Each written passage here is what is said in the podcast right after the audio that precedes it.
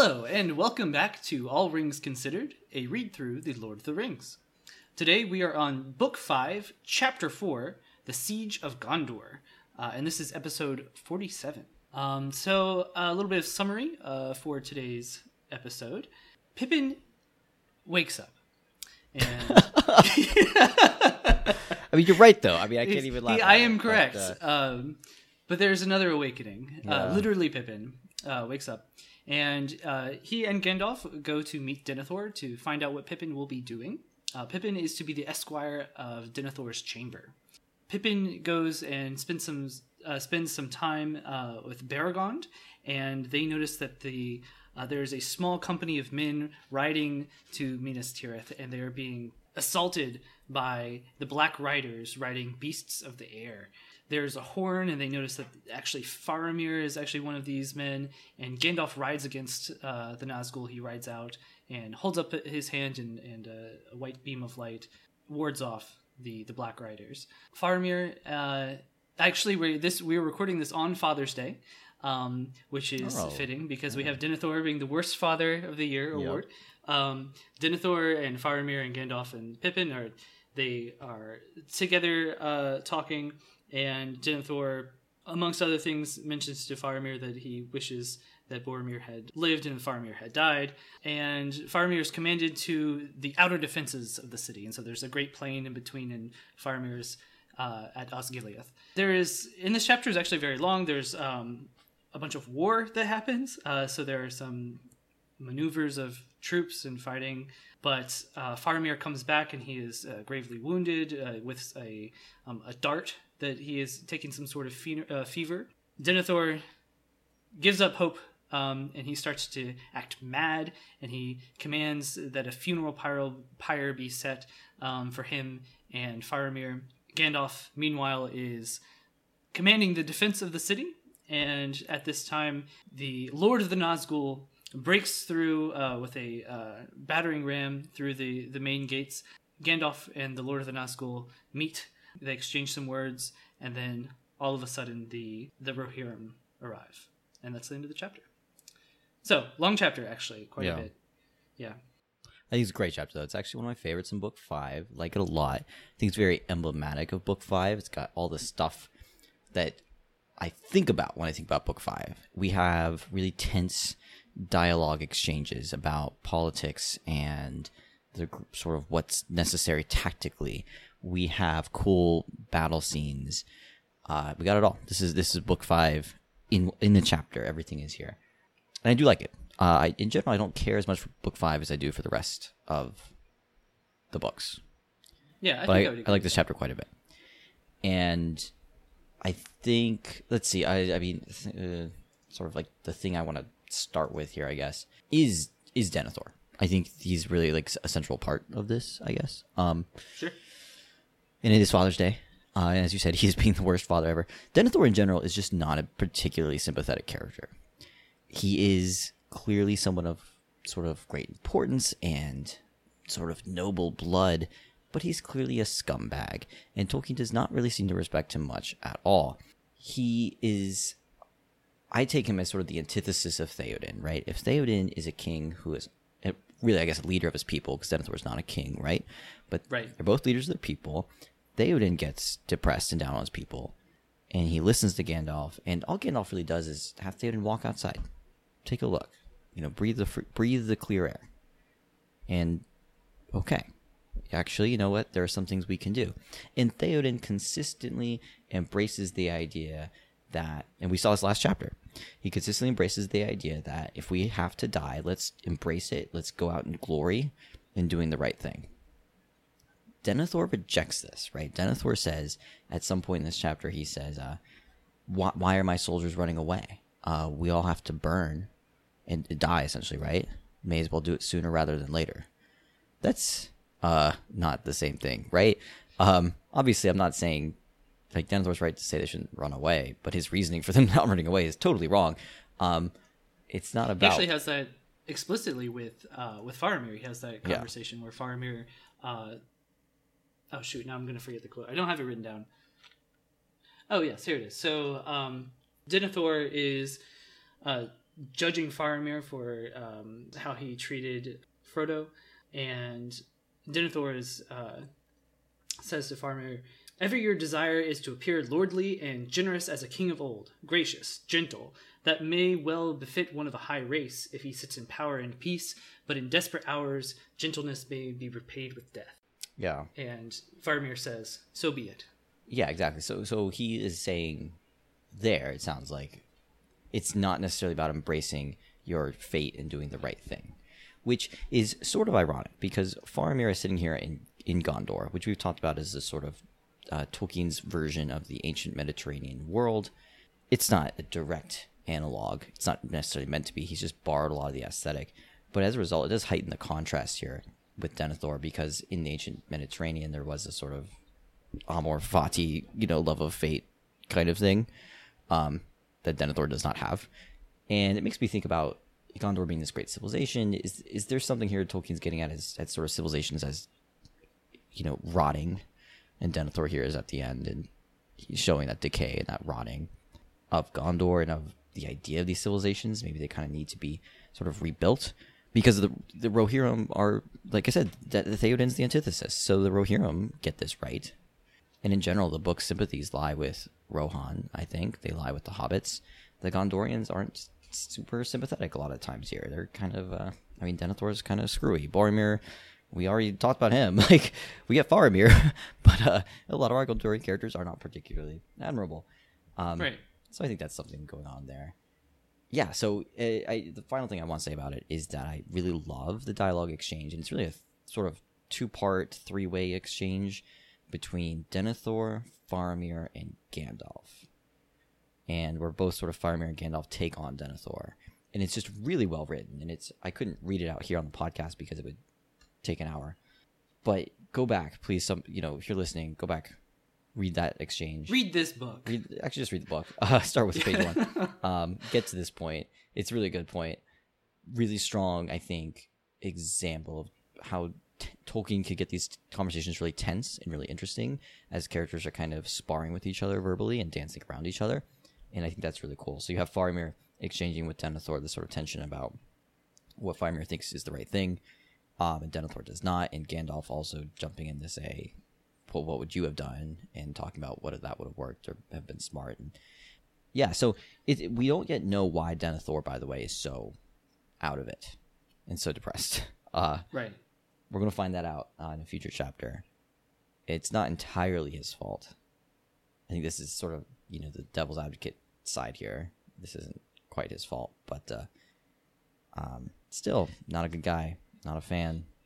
Yeah, and you know, there's this this sort of irony about the disagreement that Denethor and Faramir have about, I guess, sort of like the ends justifying the means, or doing like sticking to your your duty, or to um, uh, with, to your honor in a way, because the trouble that Faramir gets uh, in in this chapter is because he does what his father asks him to do, without actually thinking is it practical, right? In some sense, Yeah. right? Like, and I just uh, that's kind of funny. Um, But it's the right thing. That's that's, that's the Um, right thing to do, right? I mean, Faramir's embracing the fight, embracing the fate.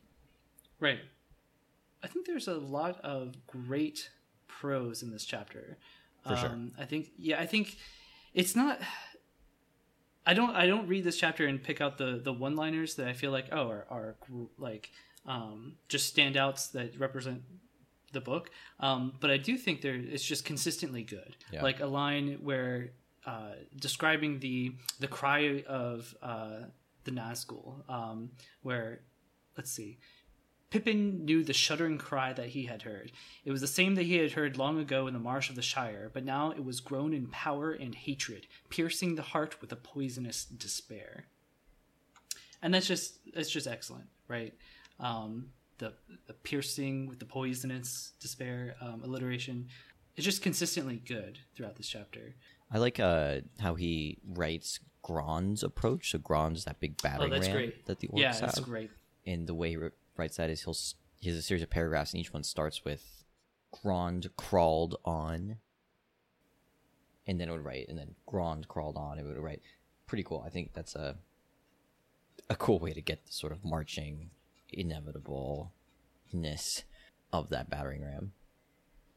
Yeah, absolutely. And then there's actually so there's Grond crawled on that repeats itself at the beginning of, of the paragraphs, and then um, there's two more pieces of repetition. There's in rode the Lord of the Nazgul, which Yep. repeats itself twice um, in one paragraph, and then at the very last paragraph there is um, horns, horns, horns, all three in one sentence, and so you have this sort of accelerating repetition as Yeah. you uh, finally come to uh, Rohan had come at last.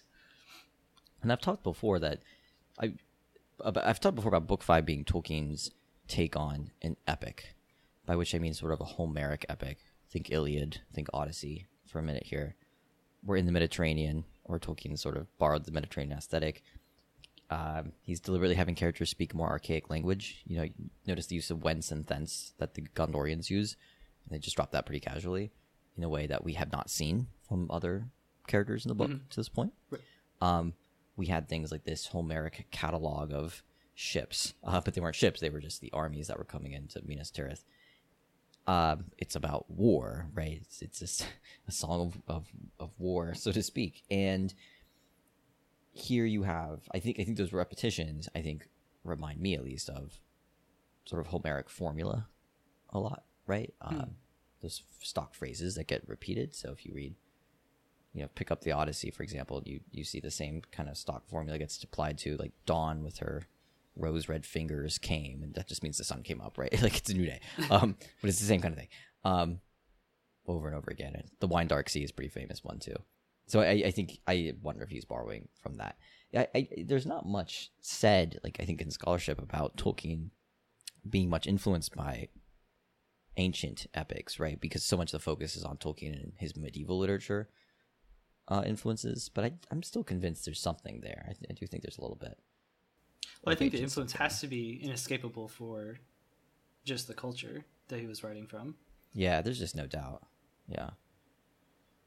Um, you know, actually, uh, on that note uh, about this chapter, where really this book falling into epic, um, there is some relief of that in at least one point in this chapter. Um, but the relief is specifically with hobbits and tying um, us to hobbits. We've talked about that a little bit. Yeah. Um, in this chapter, there's just one moment that I, I marked that's, uh, let's see, it's Pippin.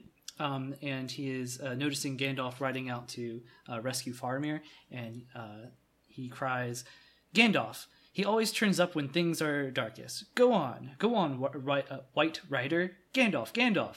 He shouted wildly, like an onlooker at a great race, urging on a runner who is far beyond encouragement.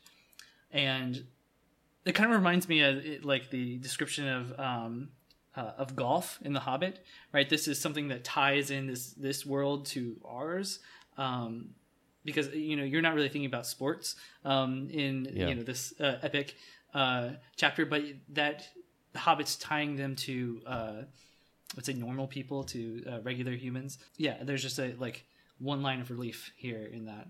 Another thing that's coming up here in book five, or in rather another common book five thing coming up in this chapter yet again, is that we once more have characters wondering about something that we the readers already know there was what had happened there. So there's that dramatic irony where we've seen it before uh, with people wondering what happened to Aragorn, but we just read the chapter where we know he went to the paths of the dead and he got safe, right? We Right. see here Gandalf wondering why is Sauron nervous? Why is he attacking so early? And he think it, we the reader know it's because Aragorn has challenged Sauron through the Palantir. I'm pointing out again because I think it. I think this matters. I think right now it's a little funky that we're having these sort of backwards chronologies here, where we the reader read an event, and then we read the characters wondering about what's happening while we already know.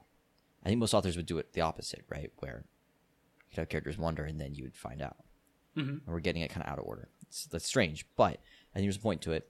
I, I don't think that point comes up yet in this chapter. I think we have a couple more to go, and then I will reveal, so to speak, why I Well, think that's important. What he's sort of setting us setting us up for and priming us for. Um, but I do want to call attention to that here. But you know what's great is that uh, I've already read this book, so I know Ah. what's coming up in the future chapters. Yes, there's a there's an irony to that. Oh, you're. Oh my God, this is. A, you get really meta with that. Um, but Let's yeah, um, we also get, by the way, one of the biggest displays of Gandalf's power. One of the biggest, biggest explicit, almost physical displays with Right. the light that he shines to get Nazgul away.